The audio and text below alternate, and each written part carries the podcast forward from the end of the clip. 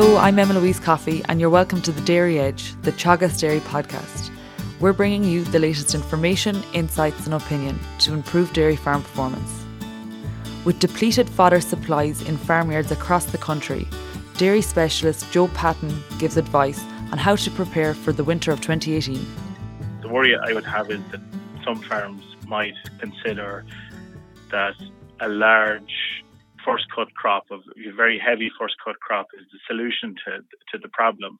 Um, and look, we've seen that over the last number of years, and even in last year, that farms that focused entirely on a very heavy first cut crop, in fact, they might be the farms that suffered most in terms of um, fodder shortages because when you look at those farms, particularly maybe further north and further west in the country, second cut silages last uh, last summer were very disappointing and very difficult to to achieve. So, uh, I suppose the first warning I would say, or the first point I'd like to make, really, is that the solution to this whole thing is not going to be solved by just delaying first cut into the middle or the end of June. I think the most important thing we need to look at is maximising yield of silage from the, the, the area across the season rather than just for one single for one single cut. Okay. And just to follow on from that, the majority of farms probably do have their silage ground spread with fertilizer now. Uh, where you haven't gotten out yet, what is your advice? So if there's no if there's no if there's no nothing spread to this at this stage, uh, Emma Louise, I suppose you know I, we would sort of say that the the um, the P and K levels really should be applied as normal. So you're probably looking at for your standard I suppose can standard index two or an index three uh, crop, you're looking at something like 25 to 30 kilos of P per hectare, um, plus um, up to 100 kilos of, of K for the first cut. So that really comes to, if you take slurry out of it and leave, leaving slurry to one side, that's really, you're talking about the equivalent of about two and a half bags to the acre of 0730 with the nitrogen coming, you know, two and a half bags equivalent of 0730 with nitrogen taken as a separate, slightly separate question. Now, the nitrogen one is always interesting, I think, because for some reason we, we're very, I think a lot of farmers are very, very conscious of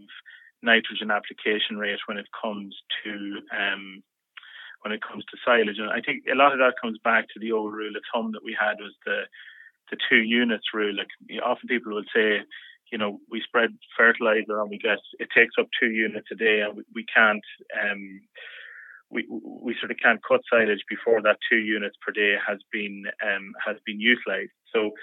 I would say that, that, there's a bit of a risk with that that people this year might decide to cut back a little bit on nitrogen. When I would say that really we probably still should be looking at um, we should still be looking at almost you know with good quality swards they should have received up to 100 units of nitrogen uh, you know, after closing for first cut. So taking what they've got so far plus the top up should come to 100 units and um, sort of come to 100 units of nitrogen at least. Now, you know, two unit thing becomes a bit of a complication when it comes to cutting date then, but it is important to remember that you know that uh, swards that are growing at maybe 100 120 kilograms dry matter per day through sort of late April into early May and on into June those crops could be using up to three units of, of nitrogen per day. So the advice there really is to really not cut back too much on the nitrogen. That you know, fast growing swards can use up more nitrogen than what people might think.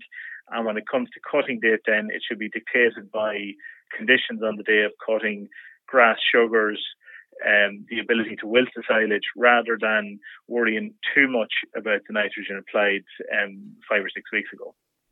And I guess, you know, where somebody has spread their uh, fertilizer applications in early April, and you, you're, you know, even if it's just the two units per day, that will be well gone by the end of May, early June. You know, it will, it will. Like, I mean, this is always the thing. You know, you, you, what you re- what we really want to see here is that the two unit rule, if you like, is a useful guide for the timing of the fertilizer application but it's not that useful in terms of dictating the, the cutting date of the silage, if you know what I mean. So we should sort of it's a good estimate or a good guideline up front, but it doesn't mean that when you come to the end late May, early June and we've got good conditions, we shouldn't be afraid to go ahead. You know, you test your sugars.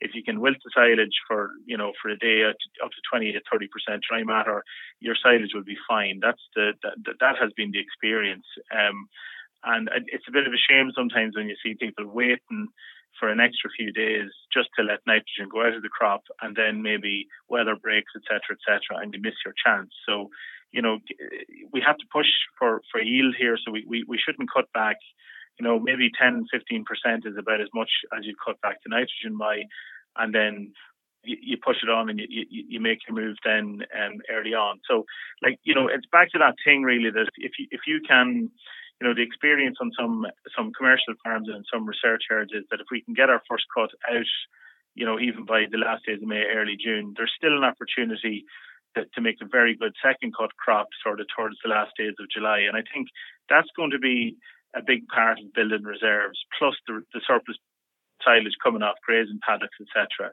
rather than just this focus on making one massive pit of silage, which will inevitably end up as poor quality. And to follow on, then, you know, if we do our first cut in late May or the, the first few days of June, we're mm. targeting then our second cut for late July. Yeah, you could certainly, you know, that's the, that's the, you'll be certainly looking to get out the last days of July, certainly, you know, and uh, you know that that that that, that will that will work well, and you will have a decent a decent second cut crop that won't be as costly per ton of dry matter as maybe what people might perceive it. Uh, and it also, and importantly too, it also means that if you have your second cut taken out in late late July, you've got an aftermath or, or uh, you've got an aftergrass ward coming back um, through the month of August, and it gives you options then uh, later in the season for either for grazing cows or grazing young stock. Whereas a very delayed first cut and um, a second cut that runs into middle late August, there's very little opportunity for that field to do much more after second cut for the rest of the season. So you know, t- always emphasise that we want to maximise the yield of, of tonnage across the season rather than just in the individual cut. And to take it a step further again, if we cut in late July and the autumn comes um, good, is there an opportunity for a third cut? There is an opportunity for a third cut in some cases, but yeah, like that, you would say that it's certainly late July. Would you would have to have the silage out by late July for your second for your second cut to, to, to facilitate that. But certainly, look, you're never going to win any prizes for third cut silage. Um, you know, the classic system for third cut would, would mean that generally would everything would have shifted forward by a month almost. It should be cutting your, generally speaking, a, a three cut system, you would certainly have your your um, first cut out by by middle of May. But in this circumstance, we're looking at just building bulk or building extra extra extra bulk on the farm. Certainly, if conditions are good, you will make uh, probably a baled crop of you know, it's going to be ordinary stuff. It's not, as I say, it's not going to win any prizes, but it will certainly be okay for, for dry cow feed in midwinter, that type of stuff. For sure, there's an opportunity there, and it would be a sort of a baled, a baled cut um, at that stage. And then to follow on, you mentioned surplus uh, bales that would be produced from grazing paddocks um, where this arises on farms, and hopefully we will have a, a, lot of it to build up the, the bales in the yard for maybe milking cows on the shoulders. But where sur- surpluses are rising, do you go, would you advise farmers to go straight out when they're at 15, 1600 and they're removed from the wedge? Or would you let them build up and bulk for, say, a week to 10 days? Yeah, look, that's there's a judgment. I suppose there's a bit of a judgment call each time on that. I suppose we we do want them removed within rotation, I suppose. Um, you're probably looking at if they if you're going to bulk them, it's probably not much more than 2,200, 2,400. Now, it's difficult enough to make silage or even to get bales cut at much lower than that. So, generally speaking, what you're talking about is the day you're thinking of grazing it, you're skipping it, and you're probably having that cut. You know, probably within four or five days later, it's it's taken out. Any much longer than that, and the the risk is that you you you um you mess up your your grazing rotation, which is the priority. So what you really want to do is take those paddocks out. Um, you want to take those paddocks out quite quickly, but you, there is some scope to allow them to bulk for four or five days. Now, four or five days at that time of the year could add, you know, it could add half a ton of dry matter um, per hectare onto the onto the um, onto the sward, which would make it would make it worth cutting, I suppose, at that stage. Just one other interesting thing, I suppose, Emma Louise, on that on some farms, what we're starting to see now is that with very you know with very rapid growth in, in mid season and um, you know the, the the drive for very very strong growth at that stage, a lot of surplus paddocks been taken off grazing areas. It is worth remembering that you know for every for every ton dry matter of silage that you remove, you will be removing about 25 kilos of um, of of K in particular. Like you'll also remove P, of course, but K, you know, your potassium levels in silage generally will run at something around two and a half, three percent. So about 25 kilos of uh, K for every ton of dry matter removed. So it is important that when you're looking at your soil test on your your grazing block that the K levels and the K application rates, particularly in the autumn, you know, that you return some of that K to, to, paddocks that have been cut for silage during the season. And it's interesting you say that, Joe. I was recently at the open day on Eddie and Dennis O'Donnell's farm, and they would say that where they have an option of taking out a paddock for bale silage, they refer back to the K level in the paddocks, and whichever is lowest, they just continue grazing it. They won't remove bales from it. So that's a really interesting point. Um, j- just to follow on, then, you know, if we follow the normal practice of doing our two cuts of silage, some farmers are still going to be concerned that they don't have the enough feed for the winter and they don't have reserves in the yard. Um, is there alternatives people can consider? Like, would you would you consider uh, buying silage, renting land to cut silage, or purchasing alternative feedstuffs? Yeah, this is the thing. I uh, everything we've discussed so far is, is sort of looking at management within your farm gate, and that that will unfortunately only bring you so far. You know, whatever you gain in first cut, you lose in second cut, and, and, and vice versa. So certainly there is a need to look at that. Maybe for this year anyway, there's going to be a need to look at some. You know, there's, there's going to be a need to, to look at some possible alternatives or some some feed to come in from from from outside. Um, yeah, purchasing silage obviously is um, is, is is a straight option. You know what you've got pretty much up front, but unfortunately, you know a lot of the silage that's available for cutting, or sorry, that's available for for purchase from pits and from bales, you know, the quality of what's available t- tends to be tends to be to, to be relatively disappointing. Um, you know, the, the, just by nature of the type of ground, I suppose, it's been cut for that job. Um, tends to be low low index soils and, and, and later cut, but it is an option to fill bulk for dry cows, I suppose. Um, standing crops of silage they're notoriously difficult to um, to to um, to cost out because it really is driven on it really is driven on on yield um, yield particularly on yield. So uh, I suppose one of the risks with buying sort of or get buying or taking land on short term for for silage crops is that you know you don't know the P and K levels, you don't know what the likely growth response is. I suppose you assume then that they're going to be poor.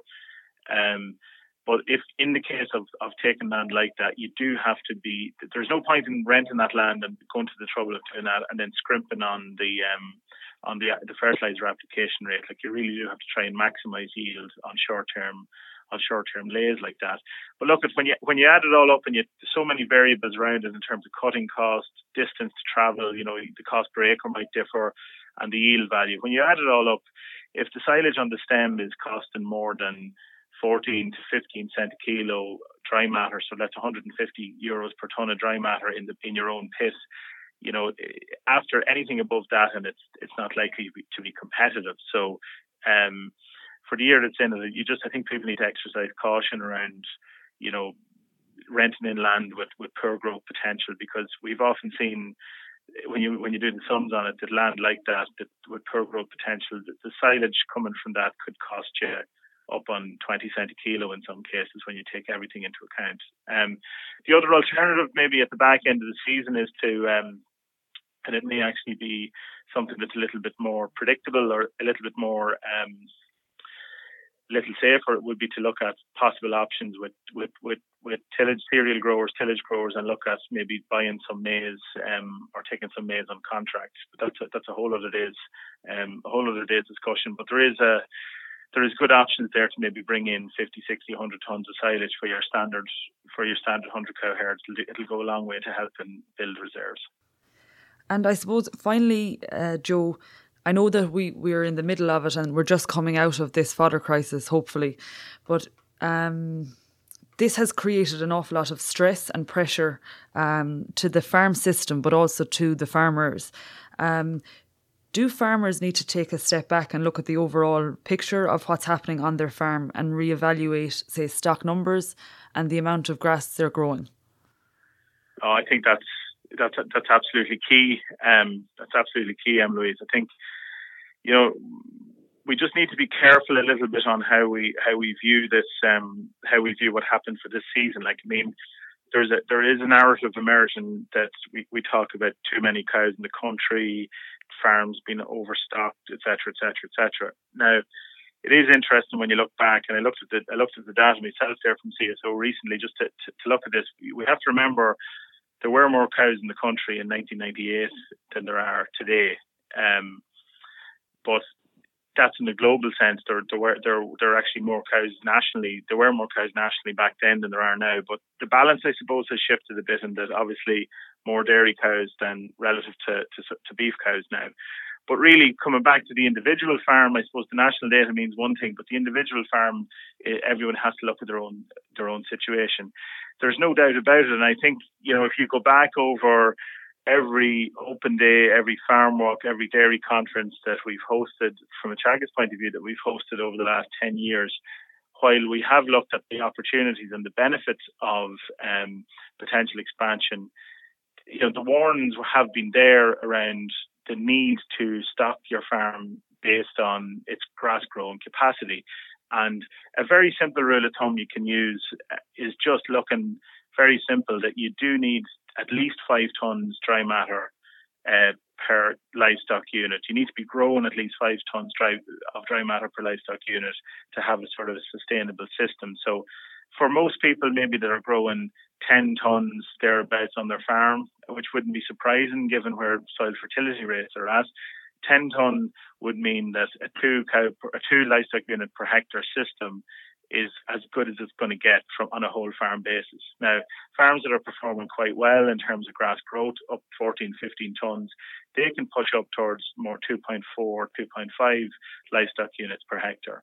But the risk is really that that message gets lost a little. That if we only talk about stocking rate without reference to grass growth rates, it's quite difficult for people to see where they're where they're at. So certainly, um, individual farms need to do need to take a step back um, from this and look look a little closer at it. I know.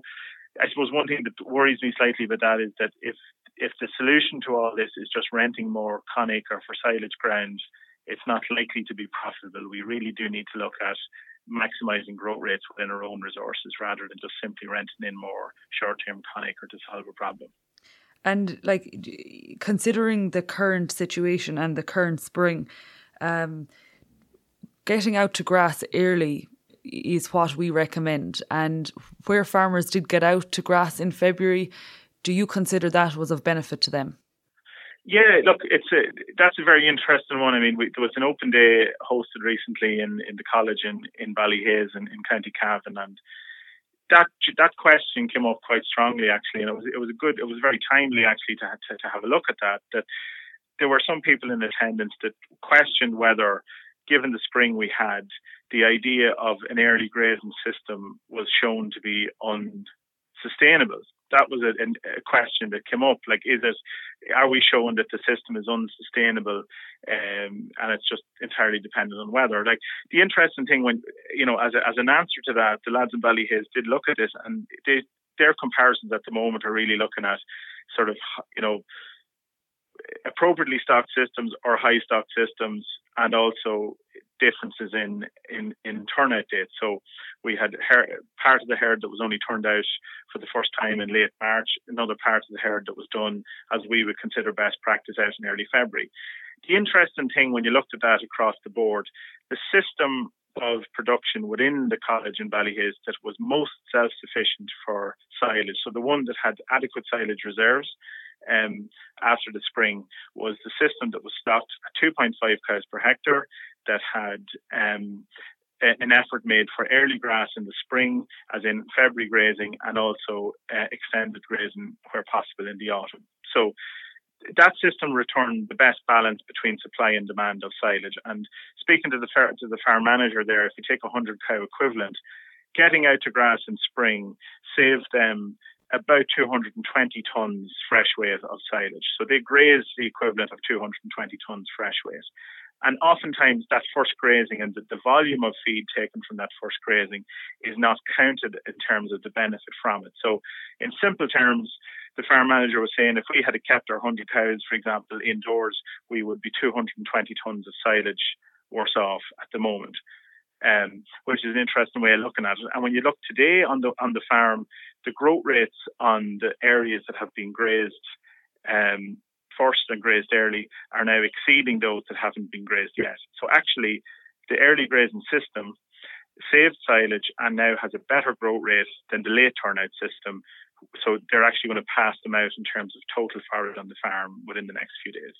And I guess you know there was a knock-on effect in that it was a lot easier to graze this February than this March, and the fact that they were out. Yeah, you know. Yeah. Now, absolutely. And look, I fully understand and fully take the point that this year what it didn't what it what it actually proved to me I think is not, not so much in terms of the um the, the, you know, it's, it's not so much around the, the, the question around grazing for me is solved in my head anyway. That you know, there's no question, but it's the way to go. But really, I think what it has probably highlighted and is more important is the need for good facilities on farms in terms of cow accommodation, feed space, the capacity to manage animals when things are under pressure. So I think an awful lot of the, the, difficulty and the psychological pressure comes from number one, not having the adequate feed in the yard, but also number two, not having the facilities to handle cows when they do have to be on uh, housed on concrete for for a few weeks. I think a bit of extra feed space, a cubicle per cow, and the slurry storage capacity. Those are the real lessons to me. That when they're in place, you know, not at very high cost, but when those are in place and those facilities are adequate, we then have the capacity to manage the herd appropriately when when needed to put them in the indoors. It doesn't dilute the message on grazing, but it just makes the it takes the pressure off the owner operator in, in those situations. That's great. Thank you, Joe. Okay. That's it for this week's episode of the Dairy Edge podcast. And my thanks to Joe Patton for joining me on this week's show. Don't forget to subscribe on Apple Podcasts. And for more information, go to the Teagasc website at teagasc.ie. I'm Emma Louise Coffey, and join me next time for your Dairy Edge.